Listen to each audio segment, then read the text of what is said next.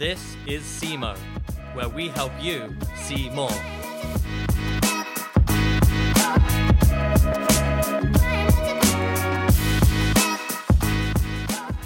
Hey, welcome back to the SEMO podcast. In this episode, we are speaking to Jonas Altman. Everywhere he looks, Jonas sees a change in the way we work. He believes that work is becoming much more fluid and fulfilling. Jonas is a partner at award winning design practice Social Fabric and an adjunct professor of innovation and entrepreneurship at UBC Sauder School of Business, an international speaker, and a contributing writer for Quartz, Inc., and The Guardian. He's also now penning a second book all about meaningful work. Hello, Jonas. How are you? Welcome to the SEMO podcast. Hey, Alex. it's great to have you on. I think um, when I first set up the podcast, um, you know, I definitely had you in mind because I think everything that you're doing, there's so much synergy in terms of kind of the future of working and productivity and kind of thinking outside the box and things like that. So thank you so much for being on as a guest. Uh, really looking forward to this conversation. But before we kind of delve into it, I thought we might kind of shake things up a bit and do a little kind of icebreaker session to to get a, to get to know you. Are you up for it? Let's do it. Okay, cool. London or Vancouver? Man, seriously? the first one. I can't answer both. You can. Or you I'm can gonna give go- I'm gonna- you I'm can give gonna- reasons for I'm gonna go Vancouver, yeah. and the reason is for expansiveness. And I'm gonna then the caveat is that there is no finer city than London. Yeah. So it's a that's a tough it's a tough one. Nice. So, being from Canada, this well, it might not be relevant to you, but I thought why not? Hockey, as in ice hockey, or football, as in soccer to you? Soccer. Soccer. Football, 100%. Okay, nice. I can't even skate, man. Really? Like my nephew. Wait, when you're there, like when you're five years old, like on the lake No. playing ice hockey? My nephew's seven years old. He can skate backwards. He can dri- uh, dribble or whatever the word is, uh, and I, he he he can skate better than me. I, I just and also I can't see the puck when I'm watching hockey. Right. It's like it's like difficult to Should even gone to enjoy. it. Specsavers, maybe. Yeah. Work or not working? Oh, good question. I view them one and the same for me now. Okay, and we'll come on to that in a bit a bit later. Community building or building a startup? Community building. Nice. Giving a talk or writing a blog post? Giving a talk. Analog or digital? Analog. And lastly, a fun fact about you. I used to breakdance. Damn, that is a good fun fact. awesome. That's pretty cool. We get to know a little bit, bit more about you now. Um, so welcome, welcome to SEMO Podcast. It'd be great maybe just to start, tell us a little bit about you and what you're doing at the moment. Uh, yeah, this is the narrative fallacy. So what I choose to edit or what I choose to say. Um, I I'm like you. I kind of never wanted to fit in. So growing up in Vancouver, I kind of knew that I wanted to go see the world. So the first chance I had, I did. I moved to Tel Aviv, I moved to Jerusalem when I was 20, and I went to school there for a year. And I was like, this is pretty cool. Uh, and then when I finished school, I moved to San Francisco, and then I moved to LA, and then I moved to London, and I've been traveling a lot. And I think there's two things that go there. One is diversity and seeing seeing more, and um, the other is getting addicted to novelty and having to move in order to adopt a new perspective. So I'm trying now to basically travel through conversations and books as opposed to getting on planes. Nice. So you're a co-founder of Social Fabric, but looking at your LinkedIn, I mean, for anyone that's listening to this podcast, go check out Jonas on his LinkedIn because I've never seen someone have so many different advisorship roles, and you're an instructor, and you know you're an, adjunct professor of innovation entrepreneurship at UBC Sauder School of Business, international speaker, contrib- contributing writer for Quartz, Inc. magazine, The Guardian. There's so much stuff there. So that kind of that narrative that you just said about novelty. I mean, does that go hand in hand with traveling as well as you jumping and doing lots of different things in your career? Yes. Uh, I think it's one not making a decision about what I wanted to be when I grew up, Hmm. and deciding not to be something, so not to be a professional like a doctor or a lawyer, and to do something else. Principally fund fueled, not funded, fueled by the World Wide Web or by the world being connected. So writing from a, uh, a southeastern Asian country for a American company is possible for basically anyone with a Wi-Fi connection. So I think giving myself permission or creative license was part of that, or has been part of that to match the diversity in work with the cultural diversity and the sort of um, wealth of uh, people that I I don't really what's the right word that I dance with or or bounce with like you that kind of make me see things or, ch- or challenge my beliefs and make me kind of more tolerant, more empathetic. So the answer is yes, but I think it wasn't. It doesn't. It probably looks more polished on LinkedIn than it actually was to make it happen. So, in terms of something that you've been focusing on for a while now, tell us a little bit more about social fabric and what that is. Yeah. So I had this idea uh, in 2003 to basically borrow the Hollywood model and bring a bunch of kooky creatives together to do cool shit. What's the Hollywood model? Hollywood model. Uh, you set up a, a company, or you set up an entity.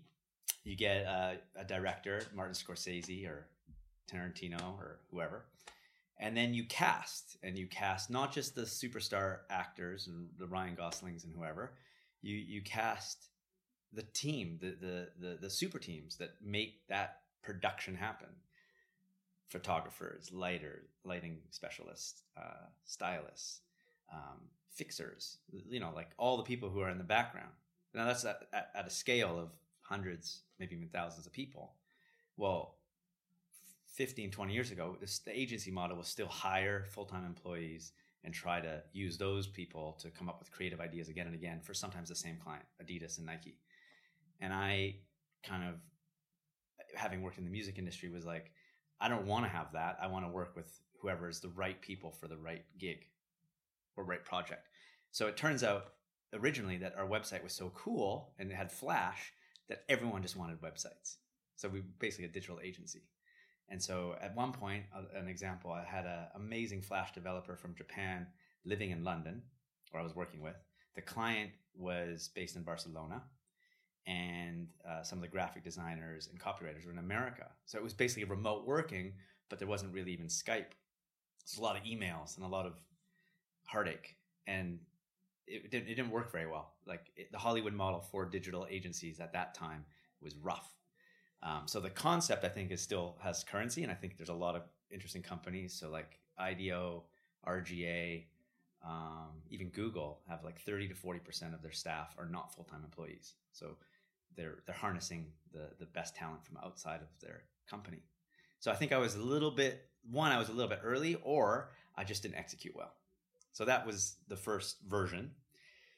Um, and then I don't know what happened, but I got into the fashion. In, I got into the fashion industry by I fell into it, and I had a business partner, and we were in Topshop. And I've talked about this a little bit in the last uh, month about failing. So responding to the world um, and trying to basically appease buyers and consumers and different uh, markets. So high end at Harrods and low end at Topshop is it's hard to do both well, you know. And so people diversify and so that was a, probably my best learning curve. So that was up until about 2010. And then I gave myself permission to study. So I went and studied uh, Central St. Martin's. And that's where I kind of got the bug for organizational change, culture, uh, culture design, um, kind of team dynamics, and future of work. And I was like, wow, okay, so maybe I could just make a living out of thinking and talking and writing. And so social fabric is kind of an umbrella for people who think about work differently and want to make it better. And that's something that you see you're seeing a lot more of. You know, I think initially arguably you'd think of maybe Google as kind of a company that and kind of set the trend for you know having these amazing workspaces. I mean ultimately it's to retain employees there but you know what i mean? In terms of flexible working and kind of bringing your kids into work and having your dog in the office and stuff like that. And then all of a sudden i mean really i, I guess over the last seven, five years maybe, you start to see this kind of evolution of the workplace.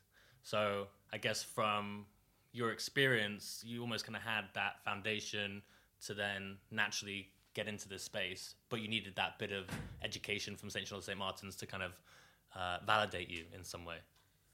Yeah, I needed I needed uh, like a confidence and a competence metric to say like what gives me the right to go into a company and talk about how to work better.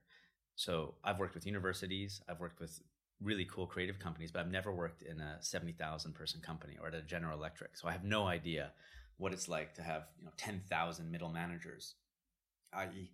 i.e. human messaging machines that are in many ways preventing information to flow or human messaging switches is what they're called.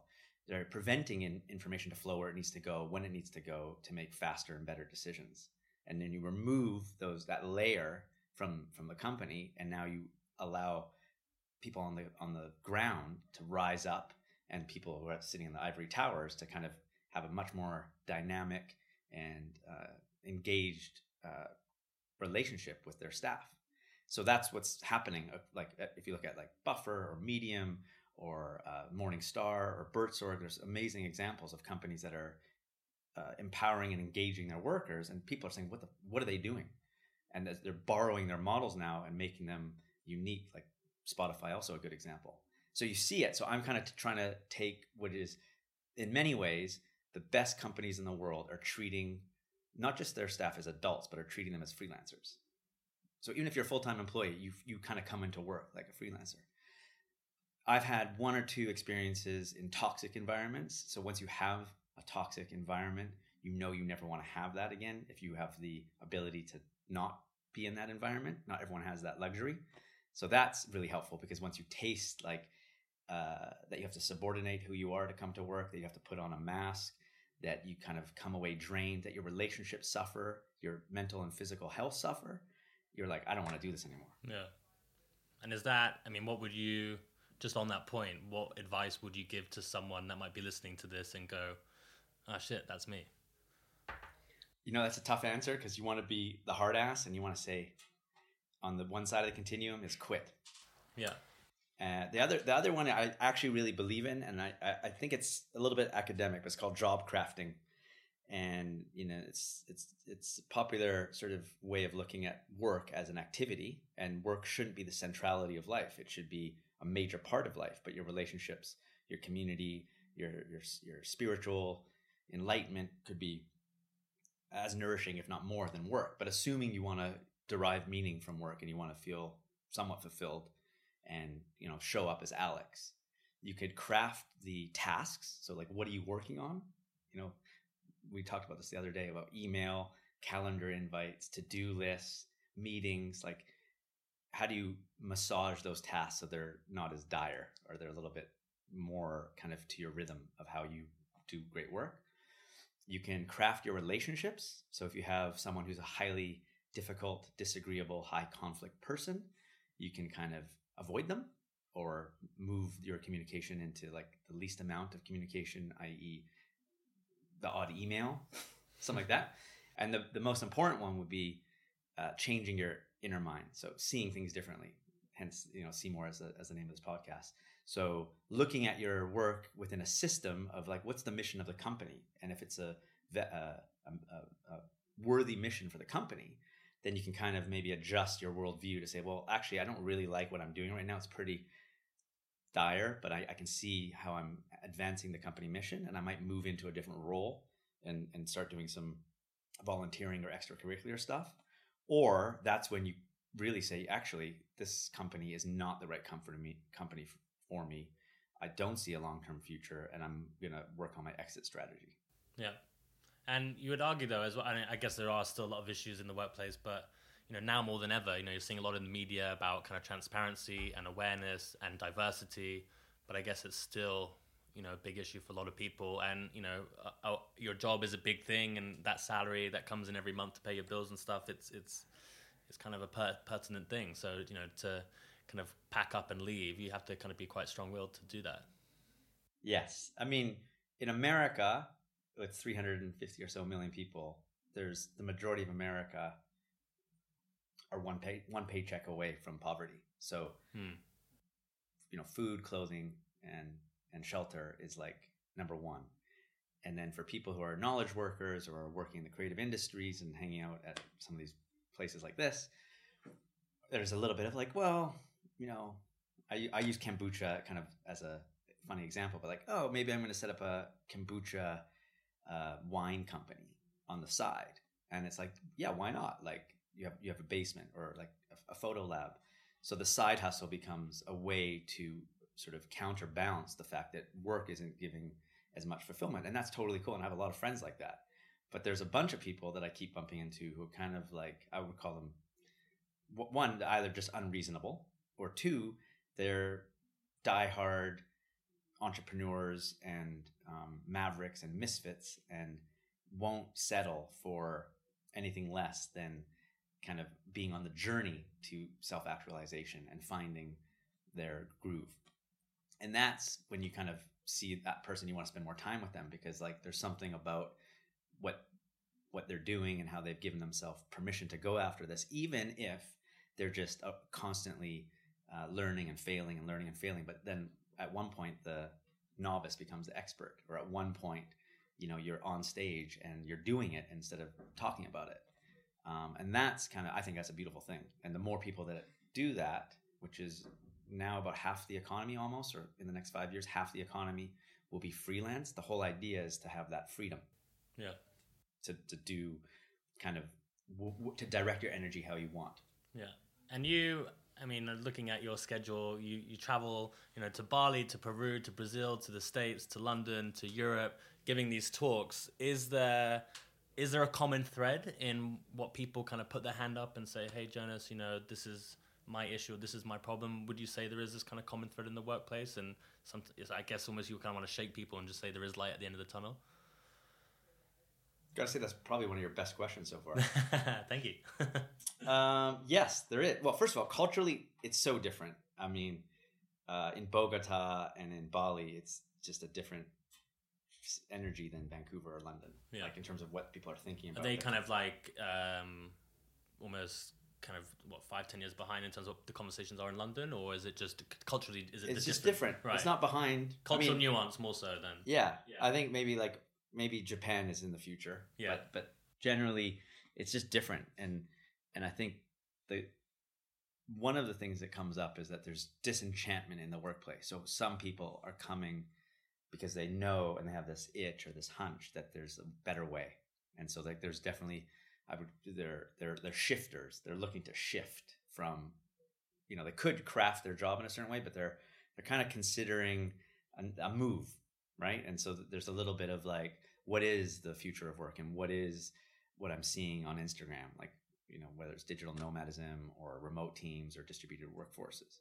So that's definitely one, and that's a common theme.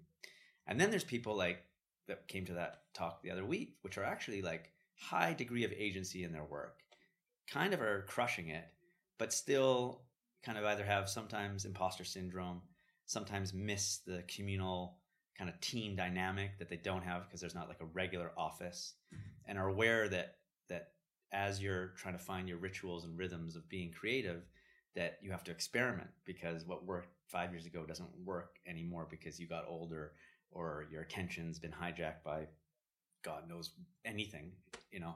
And so there's a little bit of like this continuous improvement and people wanting to kind of help themselves without calling it self-help so i think that that's like how you could split it. And then the questions that come up are often, you know, from anything when someone says they're doing something like, how did you start this podcast? You went and bought the equipment, you emailed some people, and you started recording. And so that, like, a lot of times people are actually looking for someone to say it's okay. Yeah. And, and you, I, yeah. And you, and you hear, I mean, it's controversial to some people, but I think that is one of the things like Gary Vee, he does say a lot. It's like, just keep doing it and then other people say oh well your content's all the same. And it's like well it's the same because you probably listen to 10 of my talks or youtube videos. Have you got off your sofa and stopped watching netflix? And have you gone and done that side hustle or bought the podcast equipment and done it? And nine times out of ten they say no. So it's funny how people that they want to they want to change but a lot of people don't. Yeah i mean there's there's definitely a side to uh, you know this productivity and the hustle and the what mm, the hero entrepreneurs, the, the Zuckerbergs. And I think if you take everything with a grain of salt, there's a lot of things around the future of work and the way that that we're kind of caught up in this wave that we have to take a step back and look at it in, in as an evolution and from a aerial aerial view. And there's like actually a lot of kind of negative things, and there's a lot of things to be cautionary about. So, for example, you quit your job, you try to make it happen with your podcast, and you realize that like it's all based on say a sponsorship model, and you're like, wow, I thought I was gonna have subscribers who are going to pay money and you're like oops i could have figured that out so yeah. hence the startup you know get your product market fit and then you can get funded and so i think there's a little bit of like people are enamored by it and mm. and they they're kind of wanting to live it whatever that is and not necessarily do the hard work so i think the gary vee thing is probably good in many ways to say have a deliberate practice uh, amalgamate your attitude, your skills, your talent, and your network and people you have who can support you as resources and give it a go. Because if you don't give it a go, you know, fail, fail, try again, etc. All those slogans are like really that's how you learn. And and now people are willing to talk about it. Whereas before it was like you only saw Richard Branson as like the the Virgin, you know, trains and the Virgin gym, but you didn't see like him selling weed in Portobello. Yeah. Tell me a bit about the four hour workday. Oh, yeah. Okay. you mean today? Well, no. Yeah, no, I know. Today you know what I mean. It's something that okay. you you got you yeah. kind of preach, and yeah. you know, I've read that a lot of your blogs on it. Yeah. But yeah, give me some info on that. So first of all, it's not to be mistaken with the four-hour work week. The Tim Ferriss thing is is many ways, you know, drop ship some stuff on your Shopify account and then head over to Chiang Mai and ride your motorcycle into the mountain, which you can do. Yeah. It's really premised on uh, research that shows or demonstrates, based on artists and high performing athletes, that four to four and a half hours is the most amount of training we can do. And in the knowledge economy, training is demanding, cognitively taxing, brain busting work. Preparing a pitch, writing an article, problem solving, um, coding. So those are like that's the and that's what Cal Newport calls deep work. Everything else kind of is filler. So it's not that it's a four hour work day, it's a four hour deep work day. And if you can get those into intervals, uh, so violinists will train or play for 45 minutes or 60 minutes, then they'll rest, eat some food, and then train again. Same thing. The, the, the idea of the office, which is premised on the model of like the Ford model, the industrial model, is no longer working for us. And so we're coming, well, it's working here where we are today, but in an office next door, like a Digitas down the street, they're going in there and for nine hours, the creative directors, the account managers, the project managers, the production team have to be at their best all day, which is impossible. It's not, po- it's not humanly possible. So therefore, the more freedom or the more flexibilities people have to control how they work would be meetings in coffee shops or the whole WeWork model of having this sort of flex space for learning and events and conversations and libraries is is where like 37 signals and a lot of the other companies are moving towards to say there's different modes of work catering to whether it's deep or shallow and therefore as long as you get 4 times 5 which is what 25 20. 20. Yeah, good. See, that's what happens at four hour workday. I'm actually really good at math. Four times five. So if you get four times five, you're crushing it in terms of a week, and you can spread it over seven days. So at the event, uh, the other week was Wellcome Trust when they go to four four day work week, is not necessarily saying okay, like cr- lose eight hours. It's just saying we acknowledge the science and we acknowledge that we want to make the workplace more humane. Therefore, we're closing our doors on Fridays and we're giving you the creative license, we're giving you the autonomy to choose how you want to distribute your work. And it will then become more outcome based as opposed to present. I'm here. I'm doing this. You can't see me, but you know, I'm tapping computers. And that's where the that's where the premise comes in. It's not my idea. It's a very kind of old idea uh, in terms of like we've known this. And hunter gatherers back to the beginning only hunted for about four or five hours a day, and then they chilled. Yeah.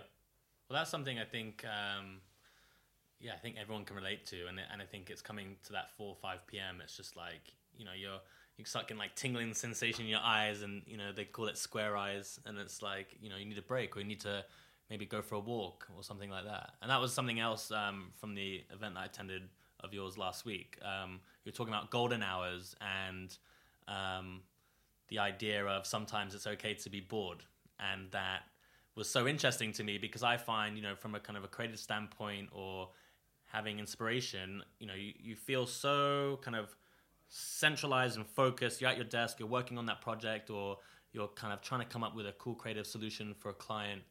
And it sometimes it's just like just nothing's happening. And then I in the summer it's great. You know, I walk from Oxford Circus to Shoreditch where I live. It takes about an hour. And for me, you know, I don't listen to headphones or anything like that. But for me, that hour, just walking idle, my brain is connecting the dots, and I kind of have quite a few of those eureka aha moments.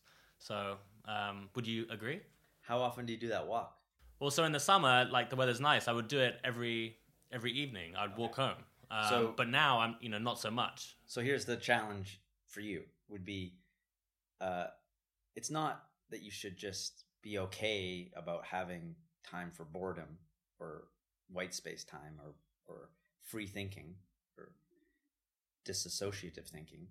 You should design the conditions regularly, daily or weekly, like your walk.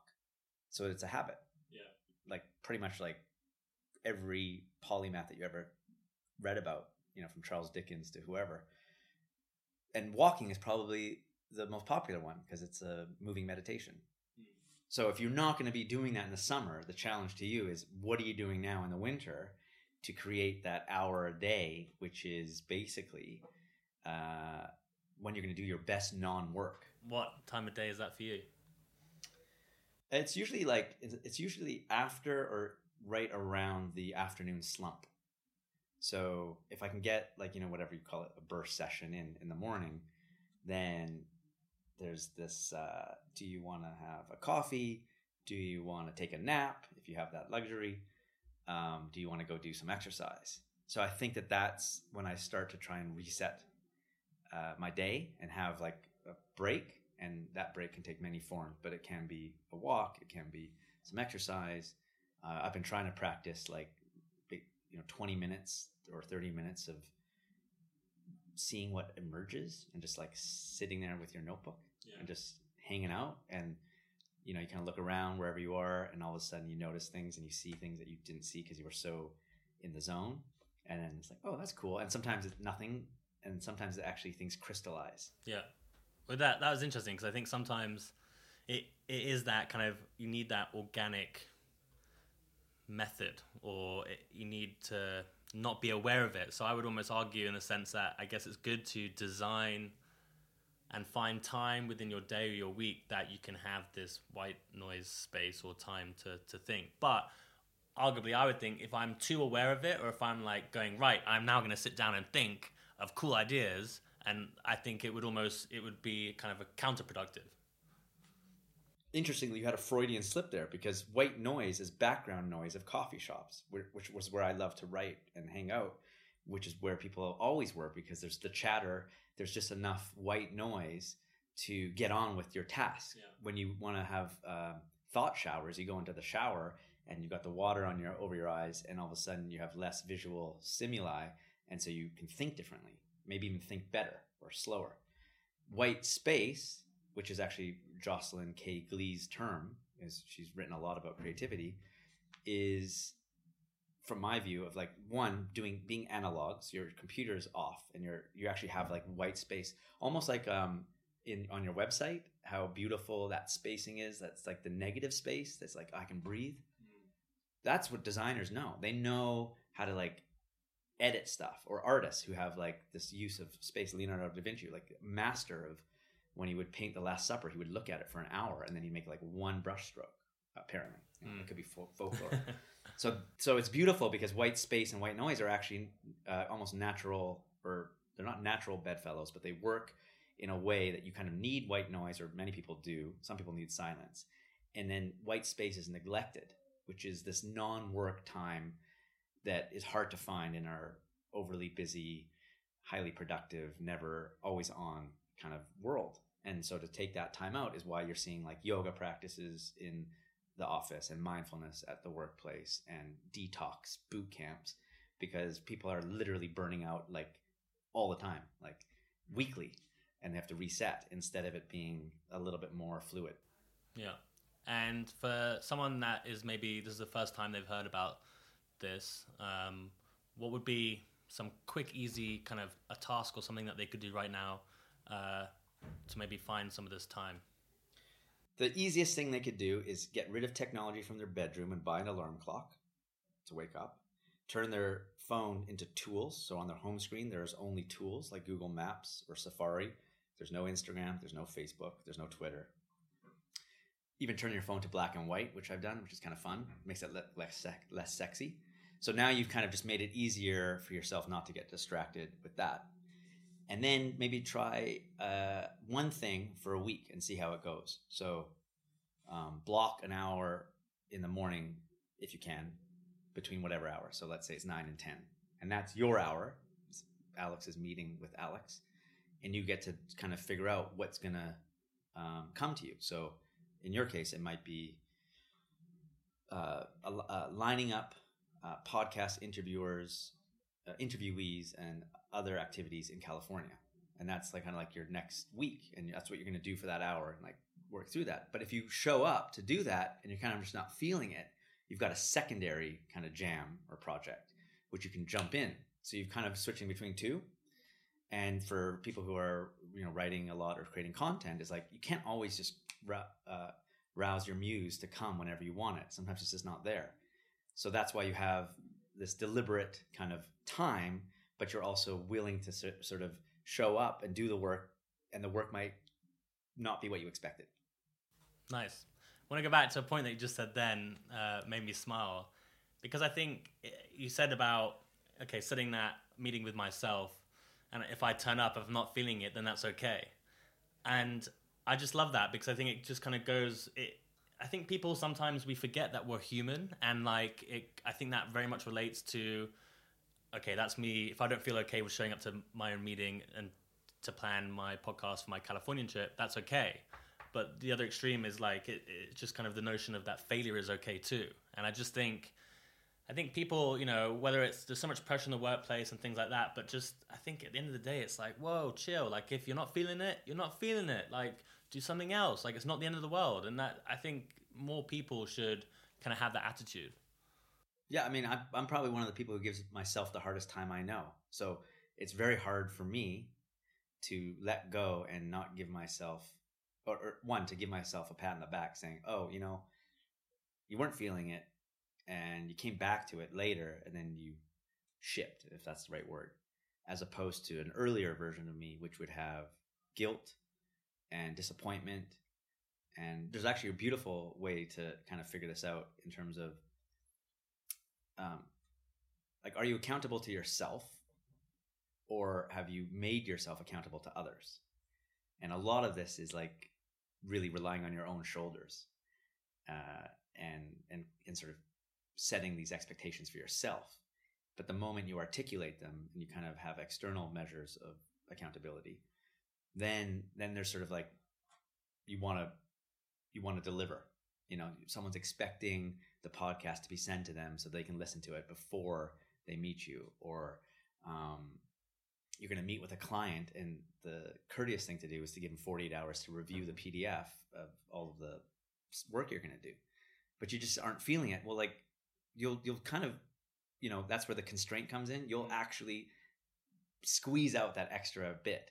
But it's the other things that are a little bit more like personal projects side hustles kind of nice to haves that you need to be gracious with yourself yeah absolutely um, I want to talk about another topic that. Um, no, I'm sorry.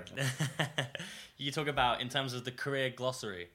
Oh yeah, and uh, modular modular career. So this is kind of the notion that over the years we've gotten a bit crazed about careerism. It seems that every day there's a new term making the rounds, um, and you talk about modular career. So do you want to tell us a bit about that? Yeah, uh, I was out with someone last night who actually calls it pie, but it's not pie. P I E. Not pie like you eat. Pie like three point one four. Right. You know, like in For math. the for the you good Einstein at maths? mathematical geniuses out there. Yeah. Okay. you- obviously, you didn't know about that. Well, that's no, all, no, I know what pi is. Yeah, from, from that's all they teach. mathematical term. That's all they teach you in Canada. It's like Yeah. pi. You're like, okay. Um, obviously, I'm making up for my my five times four era. Um, I won't go into pi, but at another date we can chat about that. So I said to her, "Yeah, it's kind of like Lego, and you know, Lego being blocks, and that the blocks are, are sort of building blocks for your career." And it was actually it wasn't Sheryl Sandberg who said that like instead of the career ladder, it's the jungle gym. It was the head of HR, and she kind of popularized that, um, which has really kind of become true. It's like there is no ladder anymore. You go to Harvard, you get your MBA, you think you're going to go and work for McKinsey, and then you get there, and there's tons of articles out that, out there that those some of those people are really unfulfilled. Uh, Charles Duhigg has written about that because that's exactly what he did, and now he writes about the power of habit, and he writes about what's going on uh, in in the psyche of people who have followed this linear kind of get this and then do this and then you get this result and then you do this and get your result and then you rinse and repeat and then we felt that the world went to shit and it just all fell apart or the internet came along or whatever explanation we have. So modular as a word is modules of what are the modules that make alex alex or jonas jonas today and what other modules are we going to add on? Almost like we're back in school and like the workplace is a classroom. So for example the classic one would be uh, graphic designer turned ux designer turned experience designer called culture turned into a culture designer so intelligently or trying to design healthy cultures into a leadership coach into uh, an nlp practitioner. And you kind of like follow this and you're like wait i thought you were a graphic designer. You're like i am. I'm also an nlp coach. And so now we're kind of like if you have a problem with that that's your problem but that's my journey and actually all of those are building blocks add in some behavioral economics add in some organizational psychology add in a splash of this and you've got this really colorful career. And uh, it actually came up when i was writing about victoria stoyanova who was the community manager for this place at second home because community building and community management is sort of listening and responding to what different communities need and then building bridges between them. And you you need to have like a ninja skill set to do that well and high degrees of emotional intelligence cultural sensitivity and so that's where i think it really plays but i think it works across the board Yeah. And that is something that I guess anyone it's not just the creative industries, you know. I think people would would you say that it relates to someone in a job that you might be learning different skill sets and essentially every kind of new skill that you're learning is a building block into that modular career? Yeah, I mean, it it would be like life after law or life after accounting as like there's a career shift and you switch gears in your in your car and now you're that. And no and, and everyone knows it's not like that. That transition is actually difficult. And moving horizontally within an organization or or quitting a company and moving into a different sector is uh yeah, it's a practice and it requires like, you know, getting out of your comfort zone and building new skills within your organization, of course, like that's the whole thing. This is really kind of Peter Drucker and Charles Handy, who are organizational designer or thinkers and management consultants, to say you should be having multiple careers at the same time, even if you're in one career. Um, the best example is my dad's best friend is a what was a, a orthodontist and an incredible jewelry designer. And if you think about those two things, they're kind of like parallel careers. I was gonna say they, they kind of relate. You have to be good with your hands. Yeah, in both of them, right? exactly. And so at one point you're like, oh, so you're basically a dentist who moonlights as a, um, a jewelry designer. So modular career could just be a fancy way of saying you have two careers.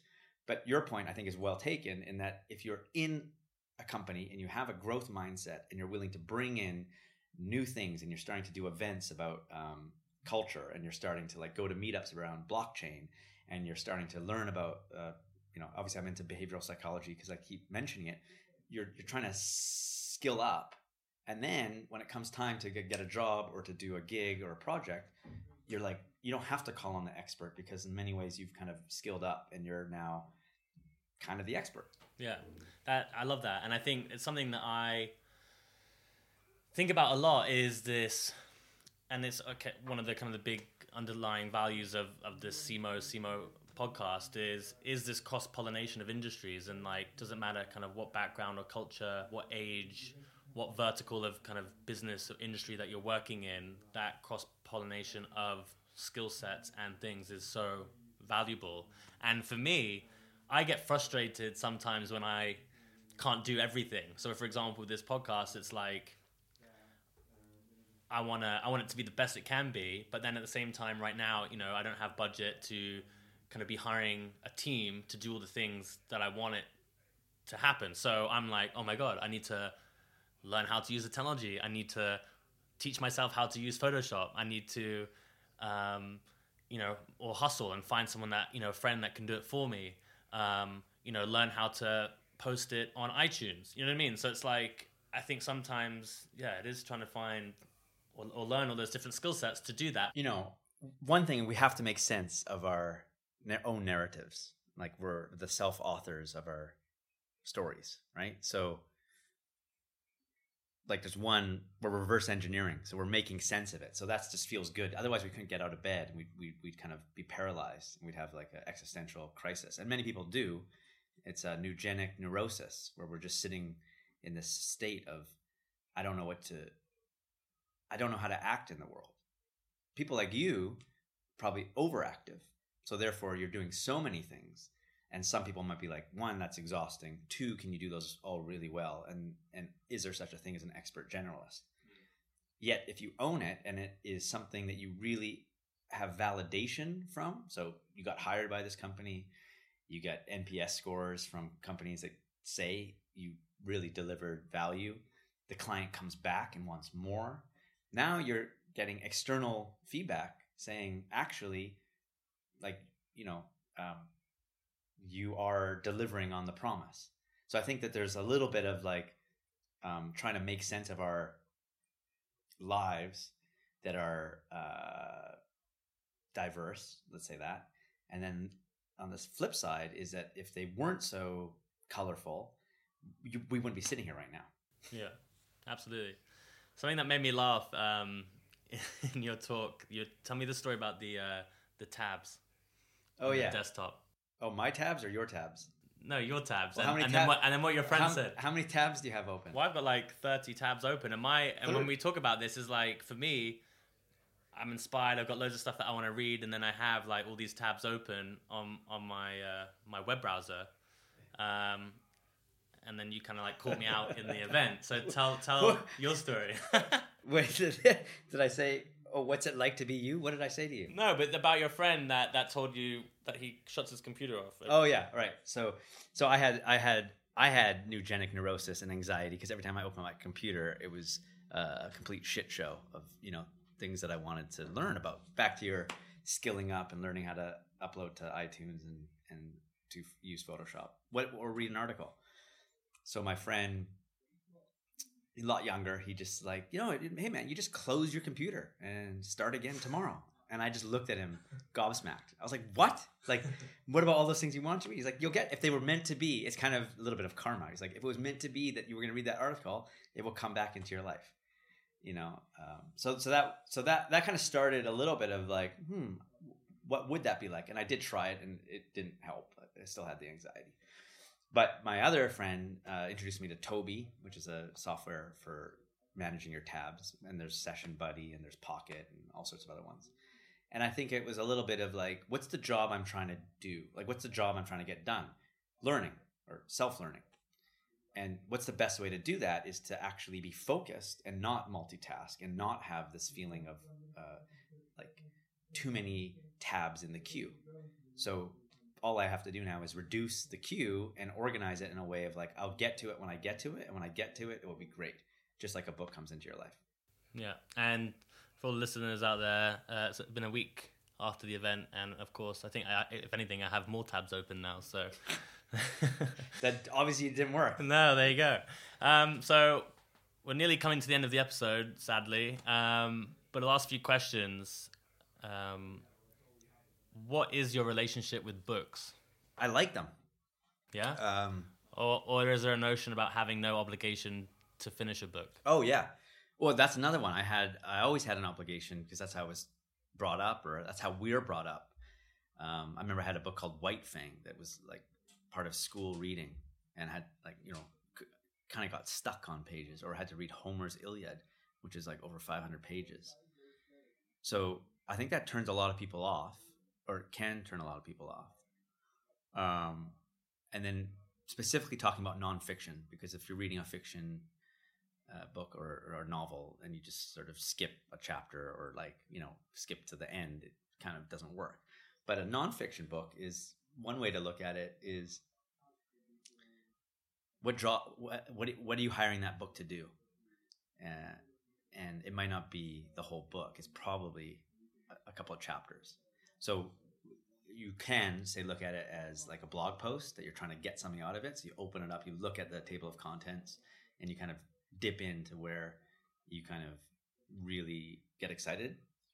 And another one is to mark the shit out of shit up of it.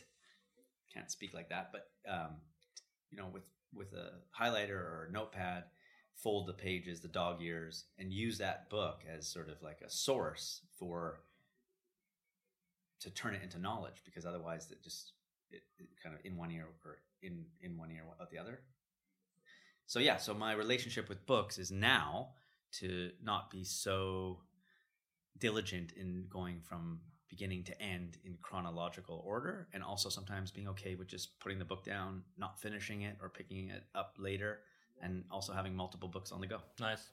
And looking at social fabric and your day to day now, and what what what have you got coming up? What's the what's the future for for yourself and, and social Fabric? the future is tight Uh, that's a good question. I think there's a little bit of a phenomenon going on right now with coaching. yeah. Uh, Instagram coaches, life coaches, performance coaches, career coaches, coaching coaches.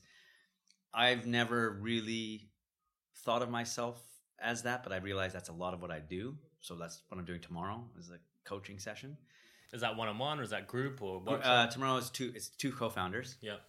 Um, but it's actually an extension of the workshop. So the workshops, which I love doing, there's always sort of people who are like ready to like level up, Yeah. and then it's like, okay, what's next? And really, it's like mindsets, behaviors, processes, structures, and I can be a part of that. So I think there's a part of me that wants to explore that. I don't know what that looks like. Um, and then I, I, I run a course called uh, Entrepreneurship 101, and it's basically just throwing mud at the wall and coming up with an MVP. And that starts in May. And I'm writing, and I'm writing mostly for me, but I'm trying to write about all the stuff we've been talking about in a way that probably resonates with people who are listening to this, who are people who have a high degree of agency in their work, um, but also people who are working in companies that know that the way that they're working is broken and that there's something they can do to fix it.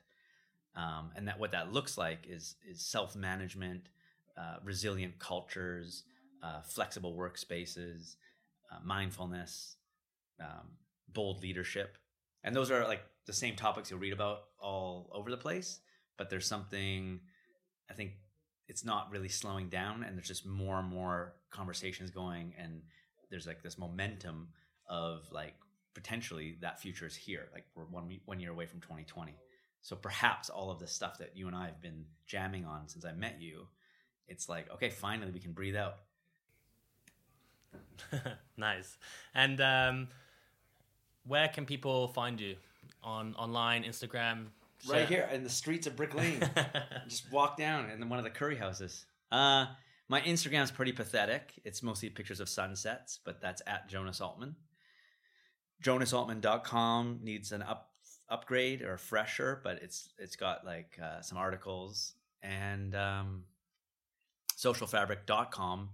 You can sign up to the newsletter, and that's probably that, that- that's something that I love doing because it's actually taking our conversation, taking things I've read, and trying to distill it into like this is what you need to know, or this is what I've loved learning this month. So, and then you can always unsubscribe if if you're kind of like, yeah, that's not for me. And is that that's a weekly digest? Monthly. Monthly Yeah. digest. Awesome. Well, it's been an absolute pleasure having you on the podcast, Jonas. Thank you so much. Uh, it's been great. Thank you. Thanks for having me. Thanks for listening. I hope this podcast can intrigue, inspire, and provide some key tips and tricks for a lot of people. I would really appreciate your help to grow the community. If you know anyone that you think would enjoy this podcast, then please send it their way. And if you can subscribe and leave a review, it would mean so much and it really supports the show. Thank you and see you next week.